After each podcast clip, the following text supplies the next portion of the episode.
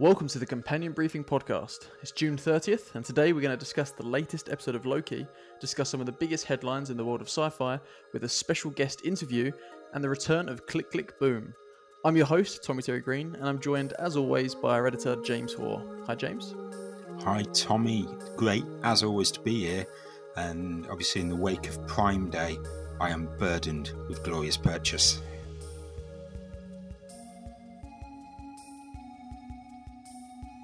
So to kick things off, we've got a new newsletter to be talking about.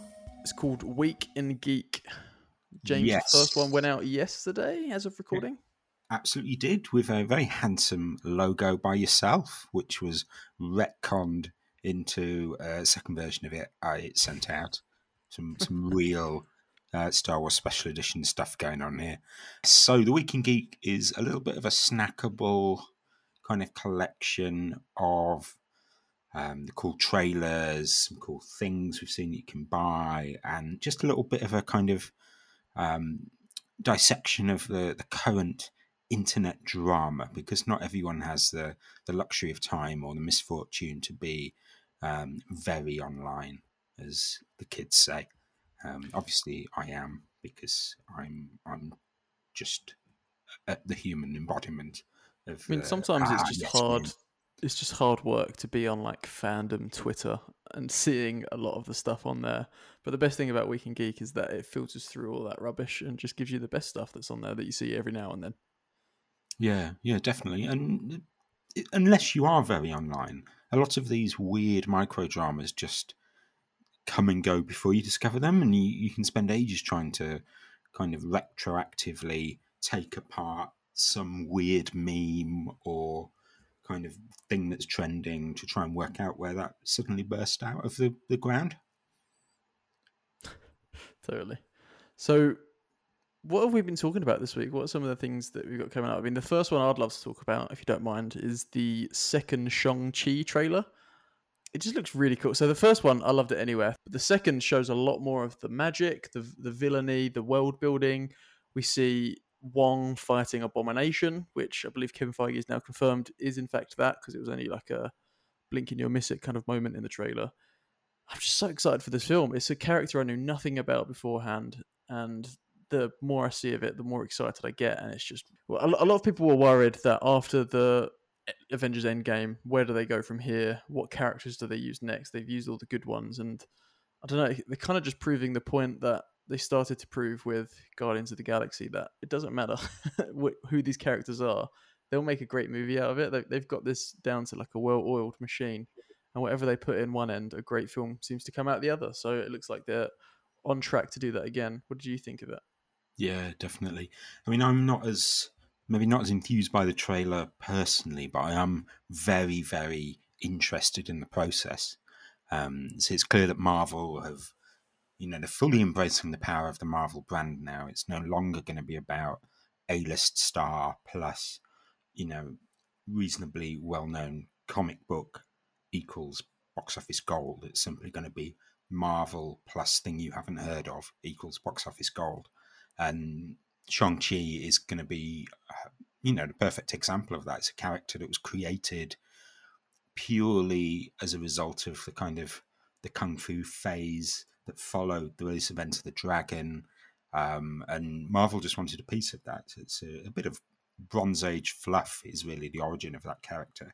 So to see him kind of blossom and take his kind of place in the cinematic universe, it feels like incredibly fertile territory. I'd actually be really curious to see if Disney have an eye on the Asian market with this one specifically. Interesting, yeah. So there was another trailer that I know you're especially excited for that came out this week, and that was for Candyman. Yes, dueling trailers here, but I hope I can win you over to the Candyman cause. If you're not familiar with the original, it's a pretty kind of bleak slasher movie starring Tony Todd, who pops up in Star Trek Next Generation as a Klingon a couple of times, I think. Anyway, yeah, Candyman is absolutely not sci-fi, but I just love it, and it's such a potent cultural artifact. And it was kind of rare amongst slasher movies for, in its time, kind of really exploring the kind of the urban black experience rather than the white suburban one, because the typical slasher movie of the era is obviously, you know, your Freddy Krueger's and your Michael Myerses charging back and forth along kind of typical white picket fence settings or summer camps and basically places where white folks go about their business. And I think Candyman tapped into something very, very different. It tapped into a world of kind of urban legends and urban decay and street drugs and street gangs. And I think the fact that Jordan Peele is on board as a producer for this, obviously he's done incredible work with Us and Get Out, and the director Nia DaCosta, she's going to be the first black woman to direct a Marvel movie, which is the Captain Marvel sequel. So there's a lot of art going on there, and there's a lot of kind of worthiness. There's a lot of reasons why I think, like, a film fan is maybe not a horror fan, maybe not invested in quote-unquote classic slasher franchises like yourself, Tommy, unless you are invested in classic. No, you just described me exactly. Yeah. Just had a hunch, there's a lot of reasons why this is worth paying attention to. And, you know, there's obviously the worthy argument, and then there's the real argument, which is there are some super creepy shadow puppets in that trailer, and shadow puppets aren't used enough in any circumstances. So I've got a question. Is Candyman the one where you say his name in the mirror 3 times? Yeah, chap with a hook for a hand. There are bees. Bees and a hook? That seems like a hat on a hat. Maybe that was like the second wave slasher movie for you. You needed 2 gimmicks. Okay, he wears a clown mask and rides a horse. So something else we've been talking about this week, which has kind of taken the internet by storm a little bit, and the worst of ways in the way that it does that sometimes, in that a lot of clickbaity fandom sites have been talking about this change to WandaVision. It's easy, or it's very, very tempting, especially for Marvel fans, to see everything that happens in a Marvel movie or TV series as being some sort of coded message or statement of intent. Or, you know, if you play Avengers Endgame backwards, it says, "Release the air's cut." But so we wanted to get a little bit of kind of context into how those decisions are made, how things like that can slip through the VFX net, and really, I guess, demystify the process. Well, Tommy's attempting to demystify the process, and I'm attempting to remystify it live on air. So we're joined by Joe Bumpus, lead VFX artist. He's worked on various productions, some of them not released yet. But we wanted to talk to him today about something very specific. So in the news this week, Disney Plus have released a new end credit scene for WandaVision, and the fanboy clickbait sites have been going crazy because there's a particular shadow that appears, or some sort of ghostly figure that appears in, like, the top left of your screen while the camera sort of panning towards the cabin. There's a bunch of other changes as well, such as, like, I think new trees are added and maybe some birds are gone. Glute origin story. So I kind of wanted to get a VFX artist perspective on this, because I don't think what we're seeing, like these sites are claiming, is Doctor Strange or Vision or Mephisto or anyone else. I think it's actually some sort of VFX glitch. So we've got an expert in to talk about that. So firstly, Joe, what is this? Is this a glitch?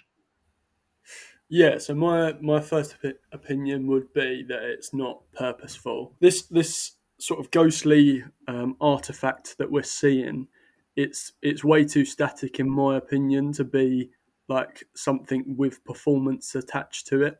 Like, if it really was Doctor Strange's astral beam coming down, you'd expect it to draw the eye more. And, you know, you'd want people to see that, right? Doctor Strange wouldn't, though, to be fair. So. Yeah, you're right. I don't know how sort of in-depth they're going with it, to be fair. It's because it's like you say, because it's so stuck. It's, if you're watching it on your TV for the first time and you wasn't looking out for it and you kind of caught something, you'd actually probably think there was a mark on your TV screen because it's on one fixed place in your TV, you'd be like, oh, is there a fly on my TV? Like, what's going on? There's no like movement within the frame. I think it was a smudge on the camera frame or something. Yeah. So yeah, my idea behind it is that they've pruned something or mapped over something. I know there's a lot going around where they said they pruned out a camera or some sort of VFX equipment in another shot, which you can see through the window of Wanda's cabin. It's almost like a little, you can see the tiny little screen with the color grades on it through the window. So my thinking is that they've pruned that in edit and not in the actual shot, so that, you know, that prune is now applied throughout the whole edit. Because it's like a long one-take shot, isn't it? So that rather than like framing it in just for that one part where it needs to be, they've left it in that. So is that, how's that done then? Is that easily done? Is that like just an easy mistake to make, like one of those things, unfortunately, that kind of just happens? Or yeah, unfortunately, you know, when the product is out there, sure, things still do get updated, which, you know, we can touch upon later, because I think that's what Disney might do with some more products of theirs in the future. But yeah, it's one of those things where, you know, stuff might not be monitored as much once it's out there in the world, whereas when it's in pre-production, everything is really fine-tuned and looked at by a lot of eyes. Whereas this, it looks like maybe edit have done something and it's just been applied across the whole scene. And it might even be a case where they broke it and it looked way more broken before the audience saw it, and they've tried to fix it as much as possible. And this little distorted patch that we see on the camera is our best possible fix that we're going to get. In fairness, if this was any other film that wasn't like a Marvel or a Star Wars or a DC or like something with such a fandom, under the fandom scrutiny, it would have just been missed. If this was in like a film, I don't know, like a random David Fincher film, no one would have noticed it and been speculating it with, you know, thumbnails on YouTube with big red circles and like, oh my gosh, faces saying Doctor Strange is like, it's almost unfair that it's like got so much scrutiny. But one thing I really want to touch on there that you mentioned is about how that Disney have just gone back and replaced this, that they've gone back in, it's been released, everyone's watched it, everyone's spoken about it, it's been put out there. But what, 2-3 months later, they've gone back in and they've re-edited it, and then they've kind of uploaded it, I guess, to Disney Plus. I make it sound like just uploading a YouTube video. I'm sure it's way more technical than that, but that they've added this in. What does that, does that happen a lot in the industry, or is this a new thing that we're seeing here? I can see it. It has happened, you know, beforehand in the industry, where you've had a film released to the theaters, and then the actual film that you see when it's released on DVD has slightly different edits in it, where, you know, they might have got notes or some things just didn't make it through to the theatrical release, right? So, for instance, in WandaVision, this one shot in particular we're talking about with the smudge also has a lot more trees, and the colour is almost slightly different as well, and there's some birds going around. My thoughts on it are that either things didn't get through to the sort of first edit that they put out, and they've now got all the final looks through, and they just push that look injection into this update, into this new upload, as you said. Or they are working on Doctor Strange and it's in the same setting, and possibly they're trying to match the look better with what with Doctor Strange, so that, you know, they can have everything looking kind of similar and the same color, because that's a post-credit scene, right? The WandaVision one. So you're saying it is the time with Doctor Strange. Well, thank you for joining us. No, that's a really interesting point, though. So if this cabin features in the Doctor Strange film, and there's more trees around it in the location that they use for that, as opposed to this one, they've just kind of fixed it to kind of up the continuity of it, which is really interesting. So I suppose, do you think this will happen more and more? I mean, I guess the big thing is like, one day, could they go back and replace Edward Norton with Mark Ruffalo in The Incredible Hulk from 2008? Like, how crazy do you think they can get with this? Like, I mean, is it just the luxury that comes purely from Disney, you know, controlling their distribution as well in that very real day-to-day way? Is that something that all film studios would eventually find themselves doing, or is it? I think at the moment, with the amount of resources that Disney has, it's probably something that only they can really afford to do. Plus, it also comes into this multitude of films in this Marvel Cinematic Universe that they've got now.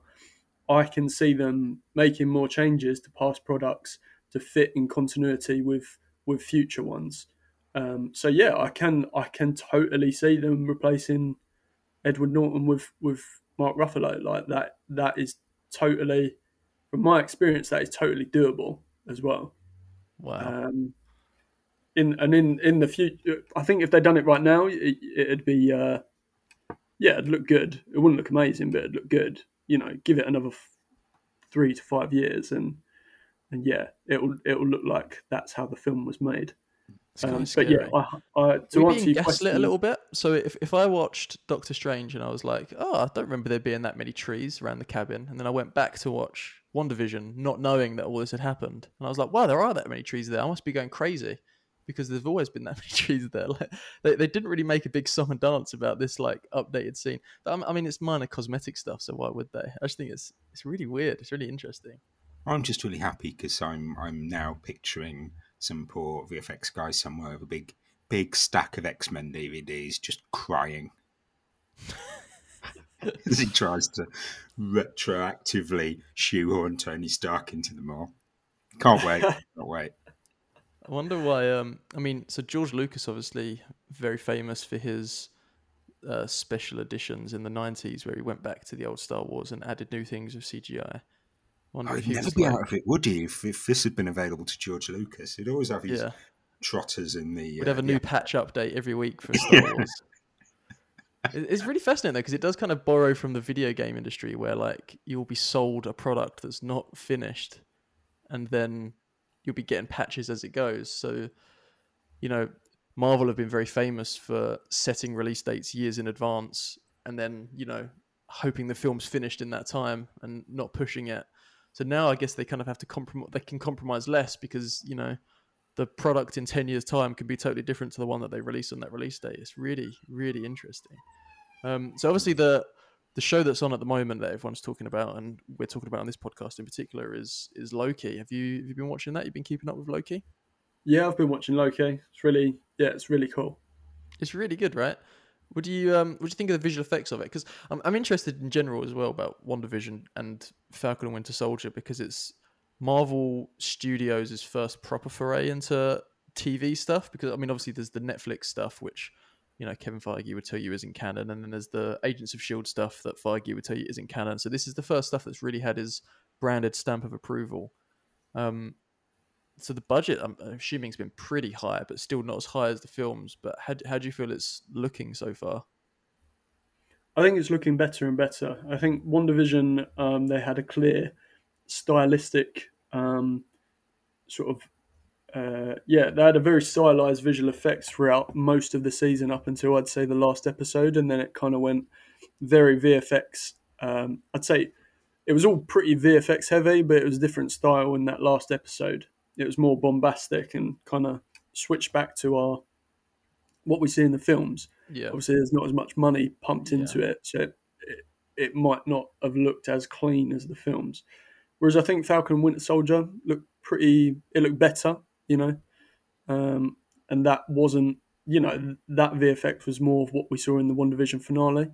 And then I think Loki, it's obviously not a Falcon and Winter Soldier-esque in terms of VFX used, but I really like what they're doing with it. They've got some really cool things. Obviously, the obvious things in there are the portals, right? They're looking really cool. Yeah. But what really impresses me, like there was massive stuff in the last episode with, you know, spaceships blowing up and like alien planets and trains speeding through. Like it's big effects stuff. It's pretty huge, and I think it's looking pretty pretty cool. Yeah, the whole apocalypse planet that they were on in last Wednesday's episode was really cool, and I wouldn't be surprised if they've used for the really sort of stuff where you see a lot of the setting and the actors. I wouldn't be surprised if they use the stagecraft Unreal Engine technique that The Mandalorian uses. That's really going to come into fruition, especially with Disney. They're kind of patrons of that technology, so they're going to keep on using it.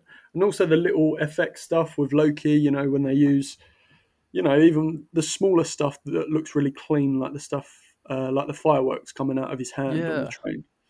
Stuff like that really impresses me because it's stuff that people take for granted because it's there in blink and you miss it moments, but it looks so clean and you don't even think about it because it's integrated so well with the scene.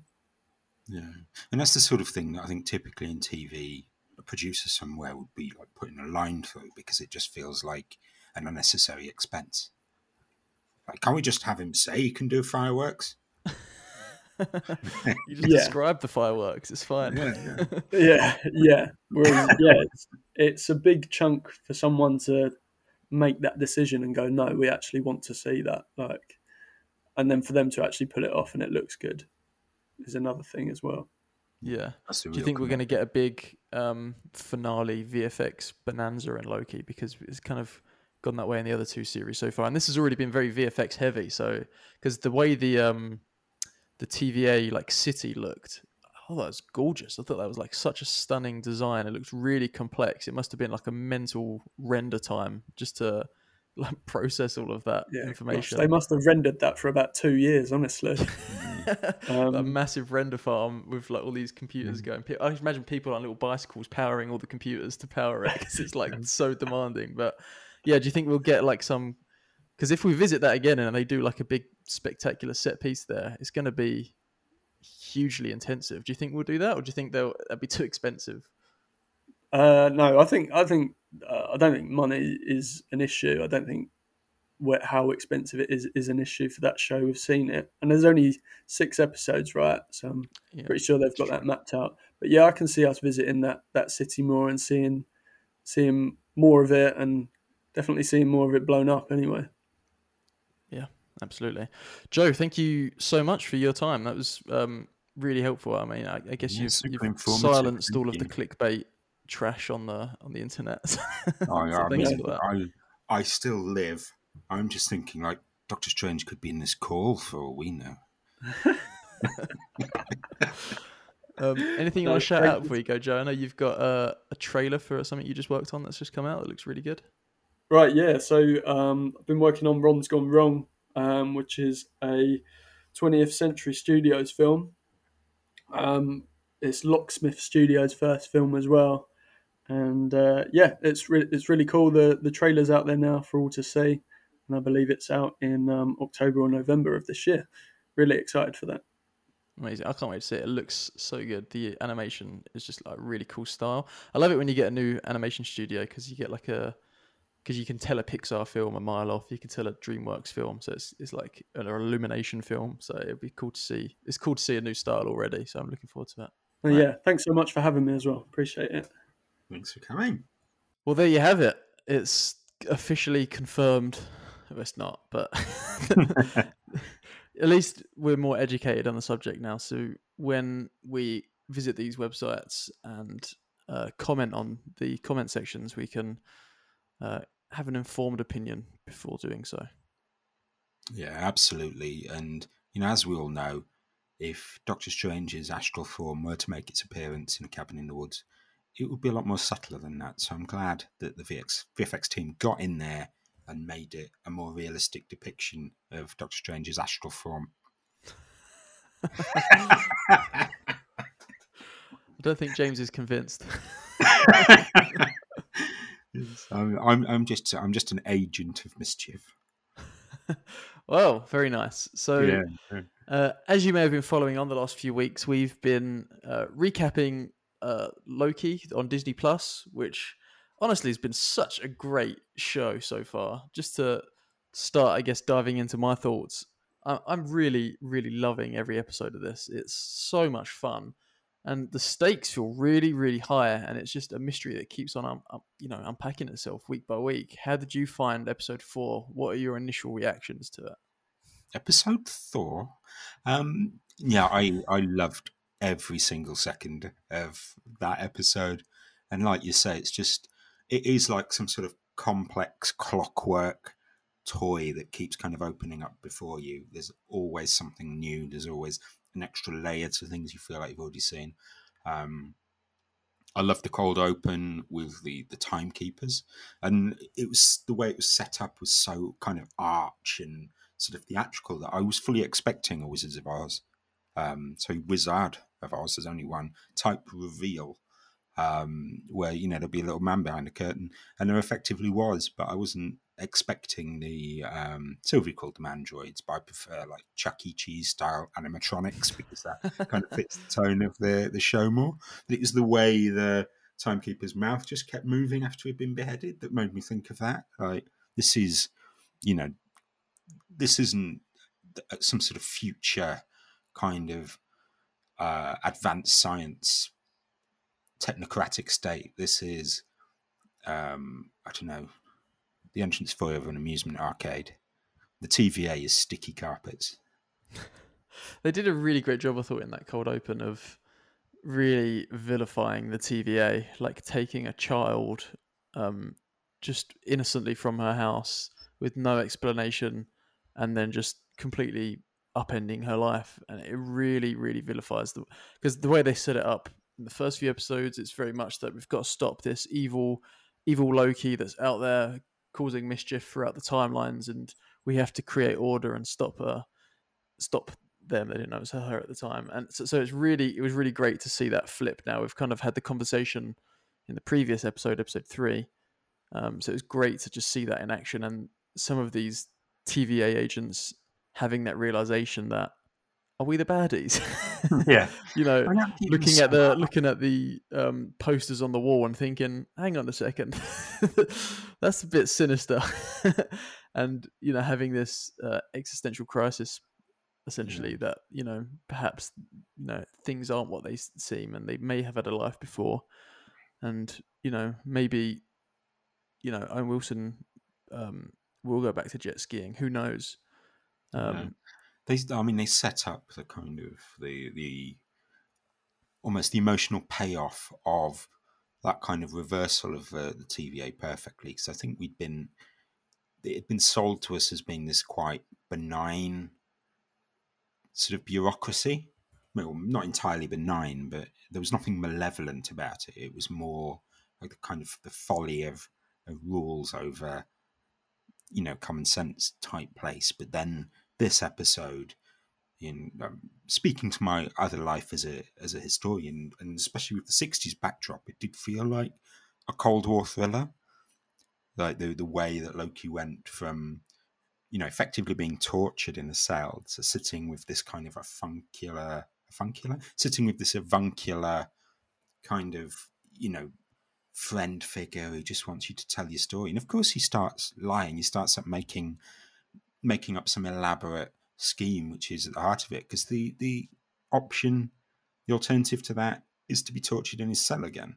And those are the kind of the tactics that, the East German Stasi and Soviet KGB and so on used to kind of sustain their conspiracies. Like they went in with outlandish theories and they just kept prodding until they got them. And it's really, really quite chilling to see it happen like that in a Marvel movie.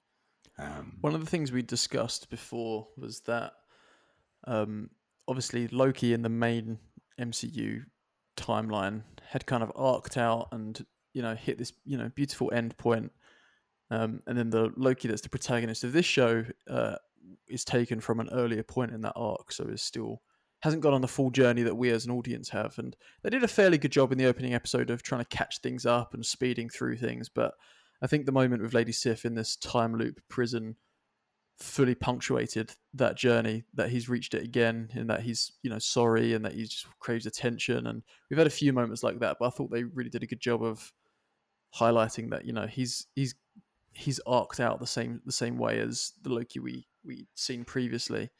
And I think that really came to the front when what's his name? Mobius. Yeah, Mobius. When Mobius came into the prison and they kind of had to trust each other, and then obviously seemingly Mobius is then killed straight after. So it was a really nice way to catch things up and really up the stakes. But yeah, and it's an interesting thing about the way, like you say, they kind of, you know, really turned the key in the back of Loki to kind of advance that character arc. So he wasn't, you know, we didn't have to spend 4 episodes dealing with the dickhead from Thor: The Dark World, and we could just get on with this slightly, not quite heroic, but not entirely terrible Loki. And on the one hand, I think they're walking a really fine line here.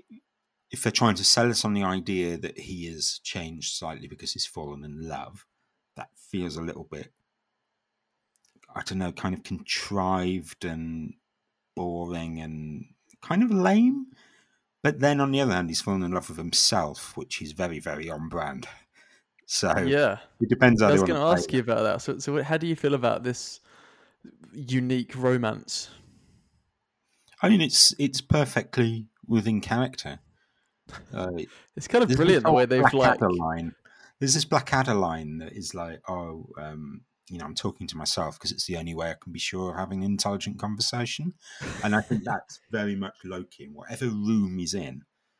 Even when he's in a room with other smart people, they're always the wrong kind of smart because they don't see the world the same way he does. So, of course, the only person he could possibly fall madly in love with is himself.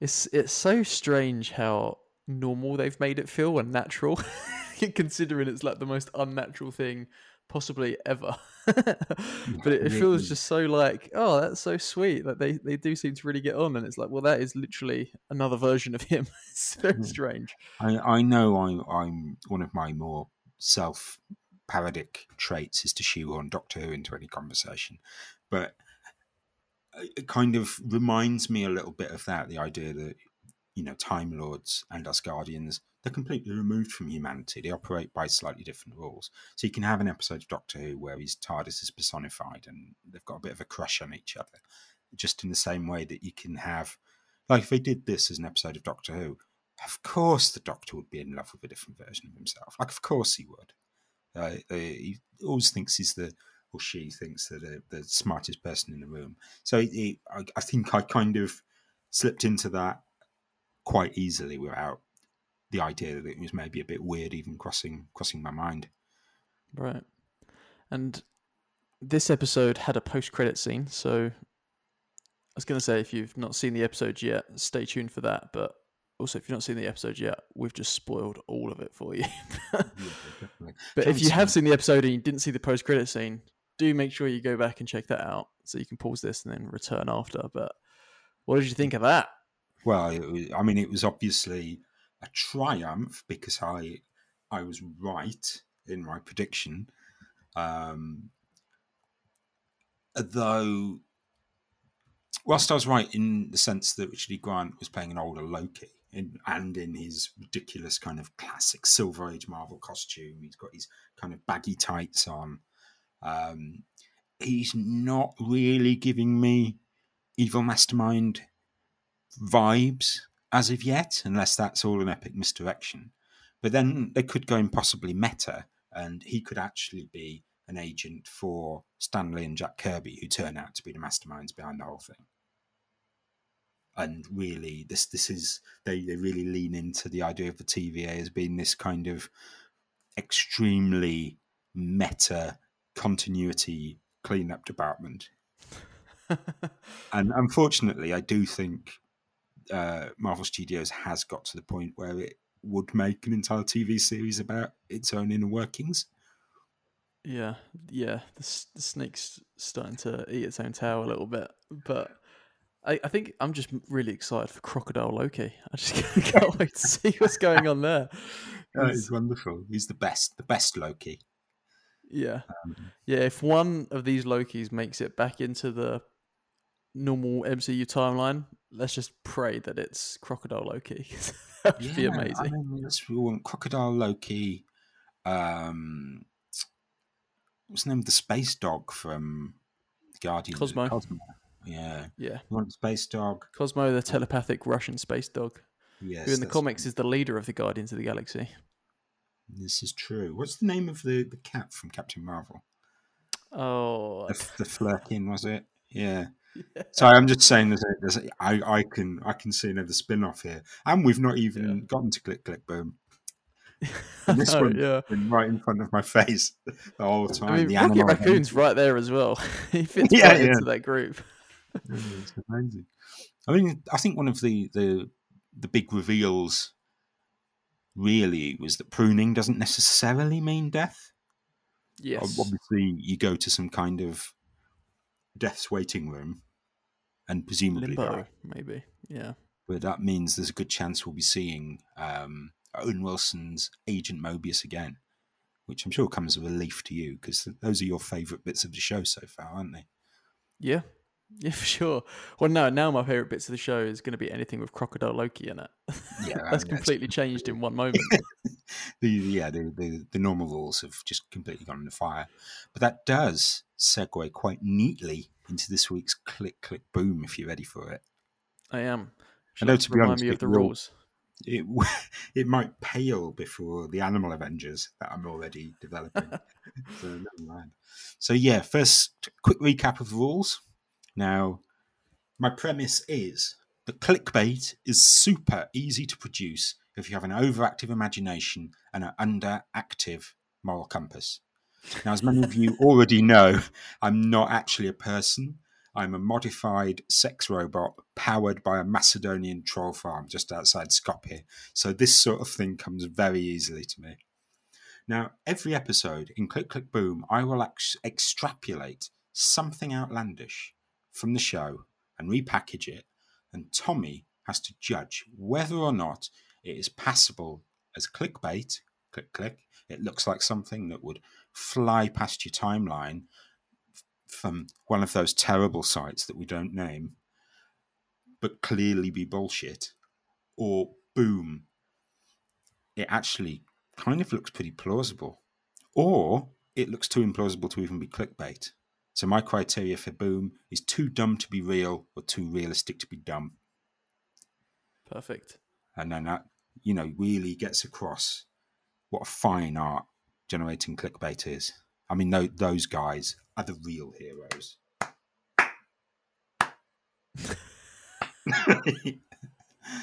Right. Take it away. Loki episode 4, Agent Mobius makes an offhand remark about the TVA having hoovered up Kree, Titans, and vampires. Right?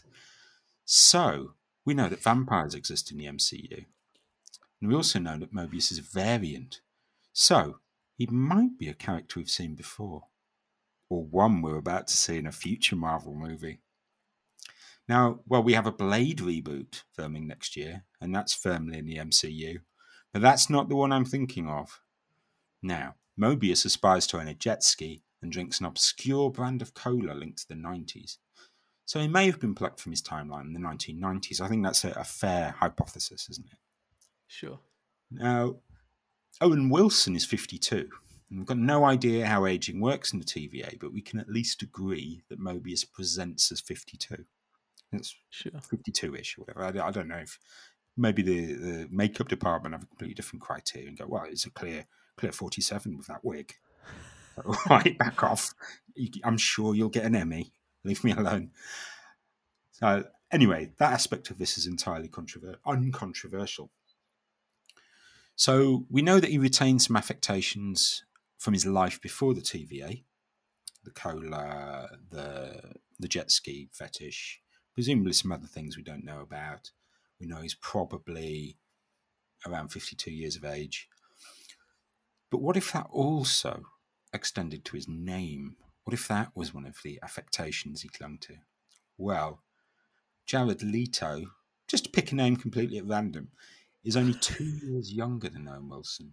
and he's bringing us a Marvel bloodsucker well before Mahershala Ali's Daywalker. That's right, Tommy. It's obvious. Headline: Marvel Cinematic Undead. Mobius is Morbius the living vampire? Question mark. Stunned, potentially horrified silence greets that, as is indeed becoming a regular feature of Clickbait.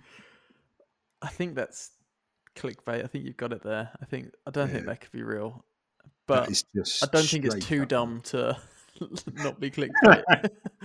I don't even know if that criteria or threshold exists. Maybe I need to revise this. Maybe I'm just arguing them too well. No. Well, I mean, you're not arguing it well enough that I think you're right. I can put it that way. But well, thank you for playing another thrilling episode of Click Click Boom, the top-rated game show of the 2021 season. It should worry you how good you are at this. It is a problem, isn't it? It's weird. It's the only time I feel alive. So, aside from that, do you have any predictions going forward for the rest of the season now that we're learning more and more? Oof. May or may not be related to Crocodile Loki. It's up to you. Obviously, the Animal Avengers, I think Backdoor Pilot is coming next episode. I think other than the fact we're definitely going to be seeing Owen Wilson again, there's some other force behind the Timekeepers. And I'm entirely open to the possibility that this is just Marvel Studios touching itself and making a TV series about Marvel Studios. And the whole thing's just meta as heck. I'm well beyond my ability to accurately predict anything. Do we think Kang the Conqueror might be out now that the space lizards are just puppets? I don't think it's weird. I think there's a it's like a very small black hole in my brain that just opens up every time you mention Kang the Conqueror. I don't know why. Like I've never managed to have an opinion on him. Right. We'll see. I mean, I think it's less likely now. Mm-hmm. I think we'll probably get someone who's a little bit less significant to the MCU at large and probably just more relevant to this particular, enclosed story. Yeah. So I'm going to go ahead and say Kang is probably out now. Wouldn't be surprised if Richard E. Grant's version of old Loki is somehow the big bad, just because Richard E. Grant plays such a great villain. But who knows? I don't know anymore. I'm just, I'm in for the ride. Yeah, I think it's progressed so far beyond whatever kind of modest sense of predictability it even had back in episodes 1 and 2 to being something that no longer can be predicted. To the point where some of the nonsense I'm conjuring up might actually be real. I think that is actually a dangerous escalating possibility now that everything I'm saying is accurate. Oh, I mean, my genuine predictions have had quite a good track record so far, so maybe my nonsense does as well. Isn't that a terrifying thought? Well, if you have any predictions, please feel free to send them in and any other questions about the companion to tommy@thecompanion.app. And that's all we've got time for this week. Yeah. Oh, maybe you would like to submit your own Click Click Boom for us to play with. Oh, that'd be interesting. It's new to fill up for it. Yeah, I didn't expect that. Special thanks again to Joe for joining us for that VFX segment. It was great to get an expert in and hear about that. And I look forward to talking about Loki again next week, the penultimate episode. Woo! See you later, guys.